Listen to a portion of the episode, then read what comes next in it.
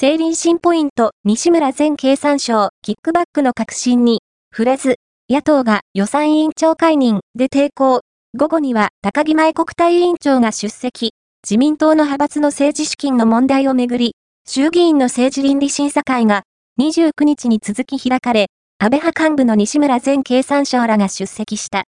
ここまでの政倫審のポイントについて、国会内からフジテレビ政治部安倍桃子記者が中継でお伝えする。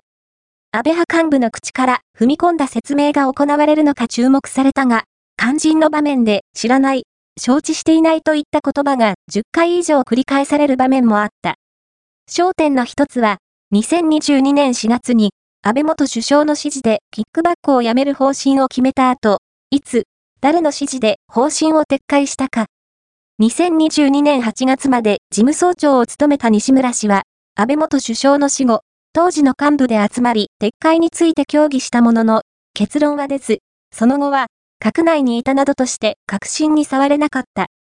西村氏は、キックバックをしない方針を徹底すればよかったと後悔をにじませたが、閣僚経験者の一人は、当事者としての責任が全く感じられないと、厳しい見方を示している。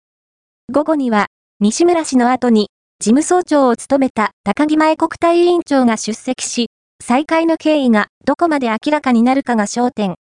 こうした中、2024年度予算案をめぐっても、激しい攻防が行われている。